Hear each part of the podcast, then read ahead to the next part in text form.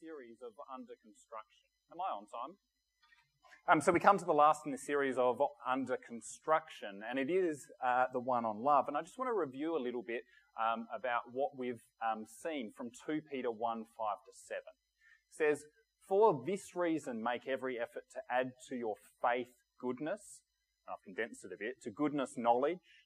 To knowledge, self control. To self control, perseverance. To perseverance, godliness. To godliness, mutual affection. And to mutual affection, love. Cam has mentioned that faith comes first and love comes uh, last in this sequence, and it doesn't matter the order in the middle. And I've sort of highlighted those two.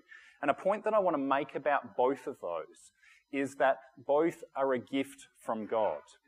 And none of this is possible, none of these things we can add if we don't realize that everything that we have is a gift from God.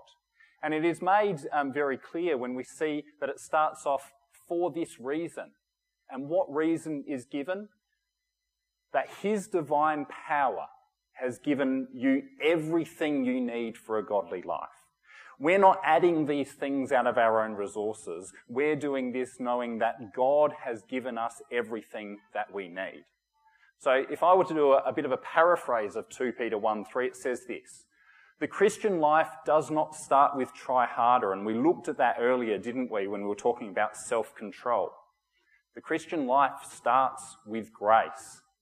He has given you absolutely everything that you need. And when we come to look at love, I'm hoping we'll see that as well. We'll see that God has given us absolutely everything that we need.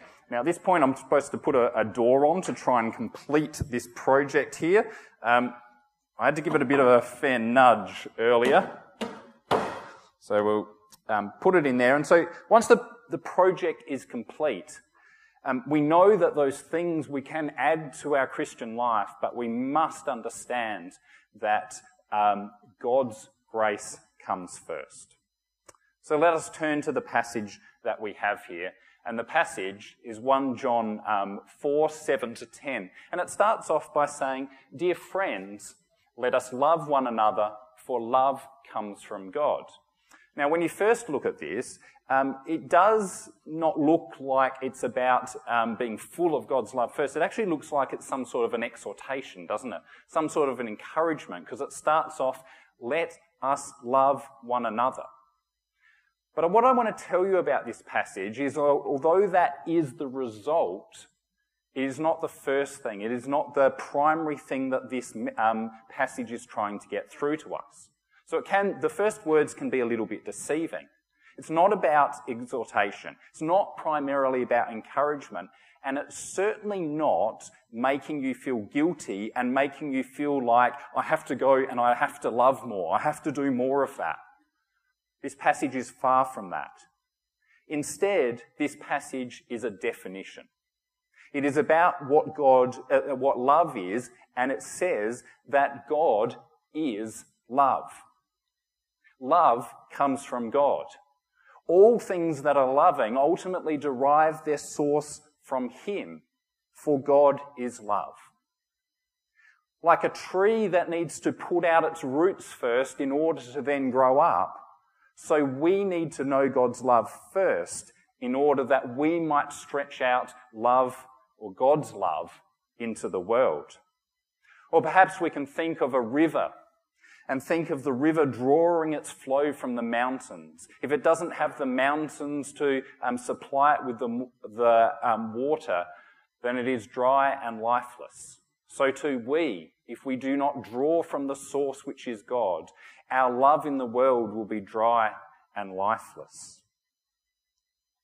Now, what this means for us is that love does not start with us. It does not emanate from you even though um, love is a very Christian message and um, Jesus commands us at various times to love, doesn't he? He does tell us to love our Christian brothers and sisters. He tells us to love our family. He tells us to love our friends. He tells us to love our enemies. But it's not the thing that comes first. The thing that comes first is a love of God. You see, you have no resources within you Not one person sitting in here has the resources from within themselves to love more. In fact, no one has the resources to love at all if we do not derive that love from God. For love comes from God. The actual context of this passage is that there's a group of people um, that are claiming to know God, and John is saying, but they don't love. So they haven't actually got their um, source in God if they're not loving. But again, we say this isn't a command that you must go and love. This is saying that first we must know God's love in order that that love may overflow. So, how do we apply this? Well, first of all, we have to recognize, um, oddly, that we don't love, first of all, by doing, but by knowing. If we keep practicing and practicing love, but we don't have our source in God, it will amount to nothing. I guess in the 1 Corinthians 13 language, it will be a noisy gong or a clanging cymbal. Now, in some ways, what I'm saying sounds a little bit ridiculous here. Um, surely true godly love, true what we've um, uh, come to know as agape love that's described in the Bible, surely this is a, God, uh, is a love of action, isn't it? And I can almost hear some people going, yeah, I think you're a bit off the track here. In fact, I can particularly hear my house church almost goading me at this point and saying, Chris, that's why you haven't got a wife yet, because you think love is just a feeling, not an action. It's not what I'm saying. I'm saying that to truly love, you must first know that you are loved by God. And my pointer has stopped on me now. Can we go to the next one, Kira? All right, now I'm back. Excellent. Um, now, this is the most important thing that you can know that you are loved by God. Everything must start at that point. And so, in that sense, there's a certain passivity about it. It's not the command that comes first to love one another first. God is love. You must first come to know that you are loved by God before you can uh, be loved to the world around you. You can't, I guess, fake it until you make it. You can't just keep practicing love. You must first be loved. And I guess to um, illustrate this, we can have the idea of a cup that is overflowing, which many of us would know that analogy, where once it is full of love, then it can overflow to the world around. Perhaps my favourite um, image in the Bible is um, in Ezekiel 47, where out of the temple flows this water. And as the water goes out, it nourishes all that is around it.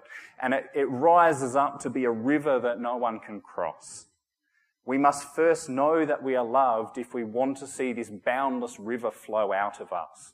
For, for God is love. And if we apply this to our particular church context, how is it that we as a church can be a more loving church? Now, I guess in the modern way of doing things, we would start to look around and see what other churches are doing that are known to be loving churches. Um, we could uh, do a bit of an audit of them. Perhaps we come away with some sort of a three point plan of what to put in place in order to be a loving church.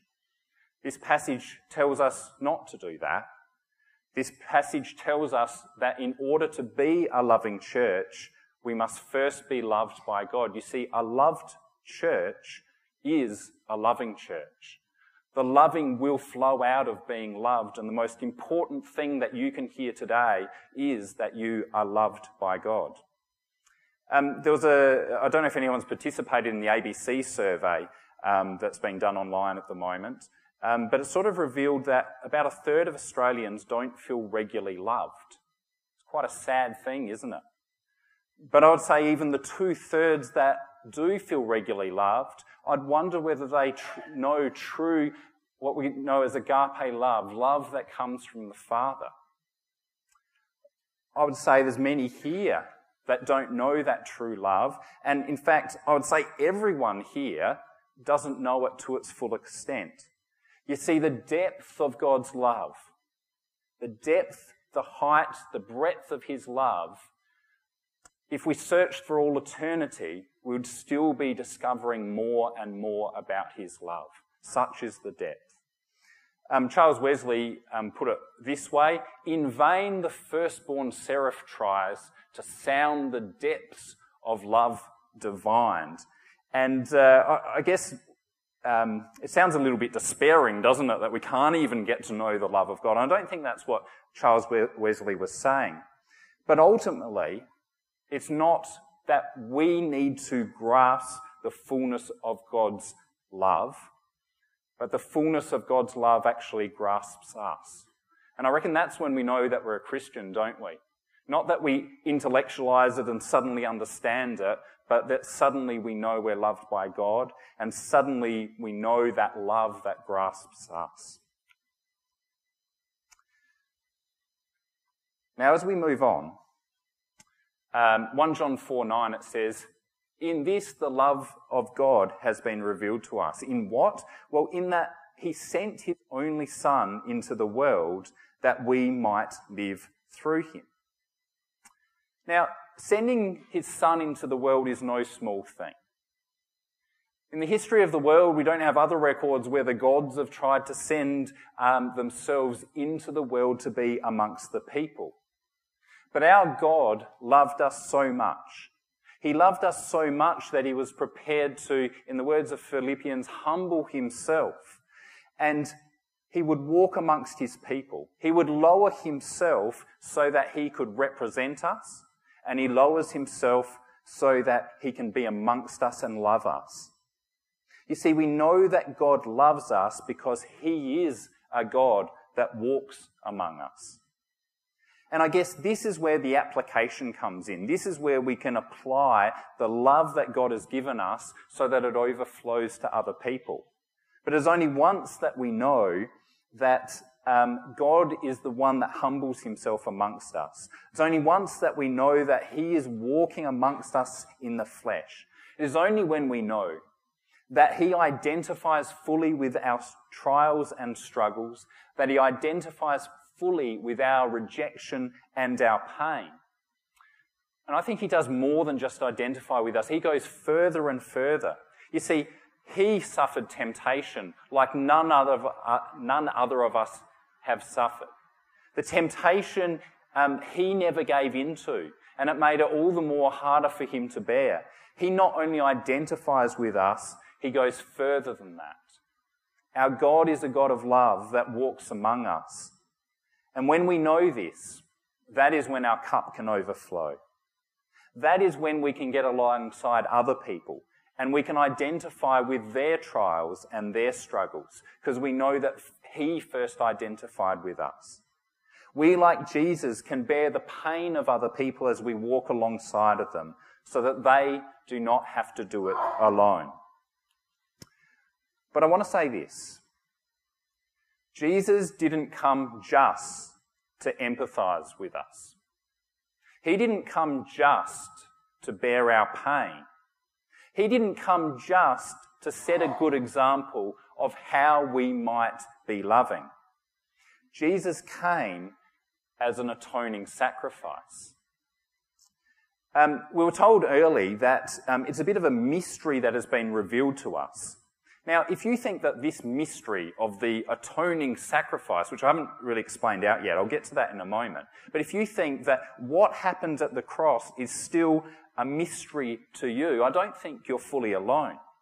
You see, what happened at the cross was so deep that we can't find the words to fully explain it. And what I mean by that is where the NIV has translated it atoning sacrifice, other versions haven't used that phrase at all. Other words have used, uh, other versions have used some even harder words such as expiation and propitiation. And um, the, the problem here is that the, the Greek word hilasmos has such a depth of meaning that we don't know how to translate it fully. Now, when I was talking to my friend about this earlier in the week, um, it came to his mind that there is a, a Colin Buchanan, who's a, a children's songwriter, um, about big words that end in shun. So, for example, revelation, ascension, expiation, justification, redemption, adoption, substitution, propitiation, salvation. why, as Christians, do we make such big words? It just makes it harder to understand, doesn't it? It's crazy. But the reason, as Christians, we make such big words is because so much was achieved at the cross. And as I've already said today, we could search for all eternity long and we could still be discovering things about what happened at the cross, the mystery that is being uncovered and revealed at the cross. And I guess as we move on, we wonder how, we, how it is. You might not understand how it is that Jesus, who is without sin, Jesus, who hung on the cross as a criminal, how that is actually a loving action of God. And I want to get us to start to understand that by looking at the story of Abraham and Isaac. I want to look at the sacrifice of Isaac. Now, um, we know this story reasonably well as Christians often, and we know it to be a story about faith.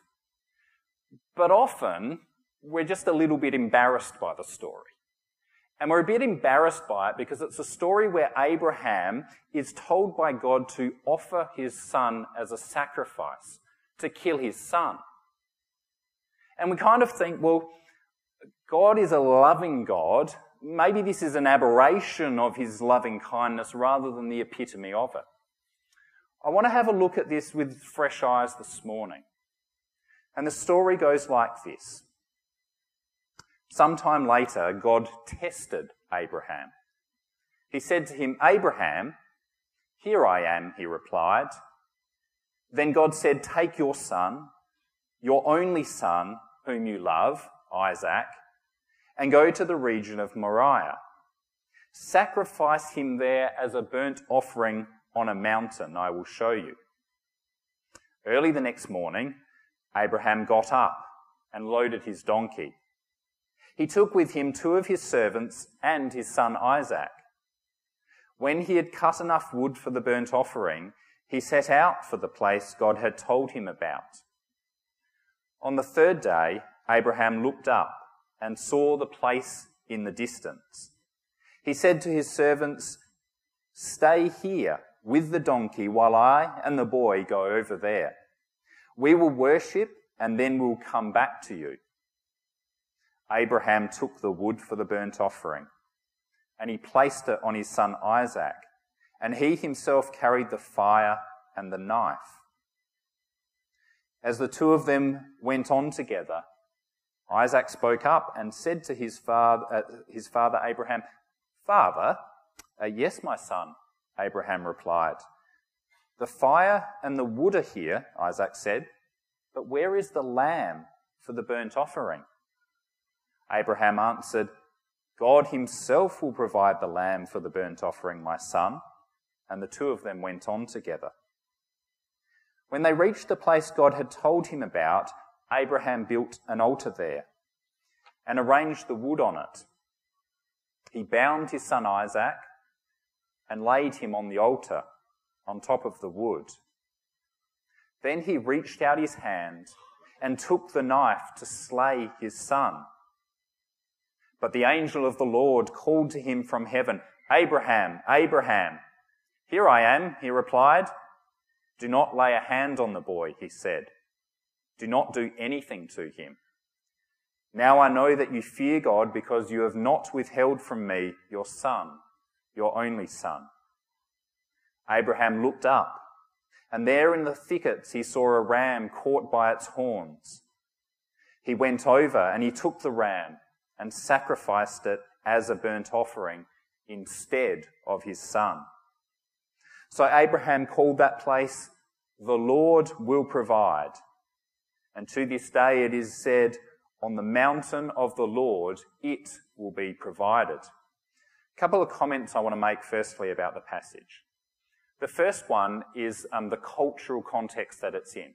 Um, it's in what's called the ancient Near East, um, and this um, culture was around at the time of Abraham, but it sort of extended into the Canaanite period um, later on. And in this culture, child sacrifice was something that was done not necessarily regularly, but it wasn't an extraordinary thing to do. It was um, a thing that happened. I'm not justifying uh, the fact that it was okay because the culture around said it was okay. But it's actually really important to understand that that was something that happened in the culture to see what God is saying, and I'll get to that in a moment.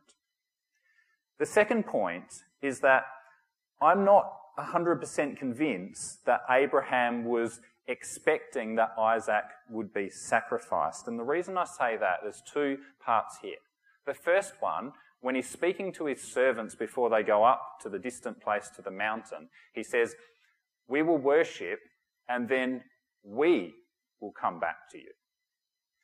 The second says that uh, it's when Abraham says, God himself will provide the lamb for the burnt offering, my son. So he goes up there in faith, and there's at least the possibility in Abraham's mind that God is going to do something miraculous here. I wonder whether if he thought um, his son was going to be um, sacrificed, whether he thought he could be, raise him from the dead. I mean, if you take the context of what's happening here, um, this is still certainly a faith story. I'm not, I'm not denying that it's a faith story because if you take the context um, that it's happening in, Abraham, who's getting old, and Sarah, who was getting old, they didn't have a child. And so this promise of God to Abraham that he would be the father of many nations, it didn't look like it was going to be um, something that came about. It didn't look like it was going to be fulfilled. And so Abraham goes, I, I need to do something about this. I need to force this blessing. And so he takes um, Hagar, a concubine, in and uh, he produces a son through her. But God says, No, I will provide. And so later, after Ishmael was born, then Isaac is born. And so then, once he's finally got this son, a son in his old age, a son in Sarah's old age, God is now asking him to sacrifice. Abraham had to have faith in order to be um, going ahead with this. But I want to say that this passage is more about God's faithfulness than it is about Abraham's faith. You see, this passage is about the fact that God is the one that provides the sacrifice. It is about the fact that God stands and puts someone who is Jesus Christ in our place. So when we, when we read the story of Christ, we must see it sort of as a parallel here. It is us who is about to suffer death. And then God provides the sacrifice in our place. You see, God's great love, true agape love, is, uh, is that um, God will provide the substitute for the sacrifice so that we might not suffer death. Some at this point will ask, well, is death really required? Well, it is. If, we, um, is, if it is to satisfy God's justice and if it is to satisfy God's holiness. They are two concepts that we perhaps don't talk about enough in the Christian church. We talk about love um, a lot, but I'd love for us at some stage to do a series on holiness because I think once we understand God's holiness more, we can actually understand His love more. The cross is the only way. The cross was the only way to satisfy God's justice, God's holiness. And it is out of God's complete love that He provides the sacrifice for us so that we do not have to suffer death. Um, now, even if you can't fully grasp what's being said here. You probably know it by experience. Um, when we talk about guilt, we know that there is a separation of us um, from God, and we know that we are helpless to do anything about it. Um, as little children, um, we sort of hide our faces, and parents would know the times when children have done something wrong and they can't face up to them. They're shying away, they're hiding away. Perhaps as we get older, we get better at hiding things but we still fear that someone will come knocking. We're on edge. We look around constantly. Um, those of you who like literature will be familiar with the Macbeth story. And after killing Duncan, he feels this guilt and he says, Whence is that knocking? And he becomes almost paranoid about it. How is it that every noise appalls me? He then goes on to say, that all of Neptune's oceans cannot wash away the blood that is on his hands. He realizes that he is absolutely powerless to do anything about removing his guilt. And we know too that we have sinned, and we know that we are powerless to do anything about it, so that all of Neptune's oceans cannot wash away our sin. All of Neptune's oceans cannot wash away our guilt. One theologian, Emil Brunner, puts it this way. He says, guilt means that our past always constitutes one element of our present. And the gospel tells us this. It says that we are totally and utterly helpless to shake off this guilt. We are totally and utterly helpless to get rid of our sin. It is only when Jesus takes sin upon himself, it is only when God provides the sacrifice and he is substituted in our place. It is only when his bloody hands on the cross substitute for our bloody hands that we are free from this guilt and free from death. This is love, Christ on the cross. But what happens at the cross? Well, uh, on the cross for us, Christ becomes the sinner, the greatest transgressor of all. For us, Christ becomes a murderer. For us, he becomes a hater. For us, he becomes an adulterer filled with all kinds of covetousness. For us, Christ becomes a thief and a liar. For us, he becomes proud and boastful, selfish and mean. Jesus fully and totally identifies with us on the cross. He takes our sin. Martin Luther describes this as a wonderful exchange where our sins are no longer ours, but Christ's. And his righteousness is no longer his, but it is ours. The cross is where Christ suffered alienation that we might enjoy reconciliation. And as a result, as a, as a result of Christ's suffering death, he, he suffers abandonment from the Father, the very thing that we have in guilt, that abandonment from the Father. And as a result, he descends into hell because if he's abandoned from the Father, hell, um, by definition, is where God is not. Um, it's interesting when you read um, Psalm 22, when um, Christ calls out, My God, my God, why have you forsaken me? It shows the abandonment at that point, but it also shows Christ's kingly reign from the cross. It's a fascinating psalm to read. When Christ is quoting, My God, my God, why have you forsaken me? Um, it seems that although he's saying God has abandoned him at that point because he's taking the sin of the world, he's also quoting it as the first line of that psalm. And that psalm, so um, he's saying the fullness of the psalm is encapsulated in him at that moment, moment, and so he reigns as king on the cross. The way I've explained it today, um, some would say is a little illogical. Now, just, just think of it like this. Um, in my classroom, if a child um, has done something where there's a bit of a mess around and I ask them to stay back and clean up the mess. Now, if another child decides that they're going to be loving for that child and comes along and cleans up that mess, probably I'm happy with that. Okay, so that substitution is okay. However, if I send a student to time out for something that they've done wrong, and suddenly another student rocks up in that place, I'm not happy with that. I still want to see the child who uh, did the wrong thing so that I can speak to them and try and deal with what they've done. So, in some ways, um, what I've explained seems a little illogical. But the reason is because, in one way to explain it, we cannot encapsulate everything that happens at the cross. And that's why there are so many big words that we use to describe what happens. See, one of the things that I haven't explained today um, is our identification with Christ, or more, moreover, his identification with us at the cross. In some ways, I've explained this great exchange as if we're over here and Christ is here, and then we sort of swap places, which is true.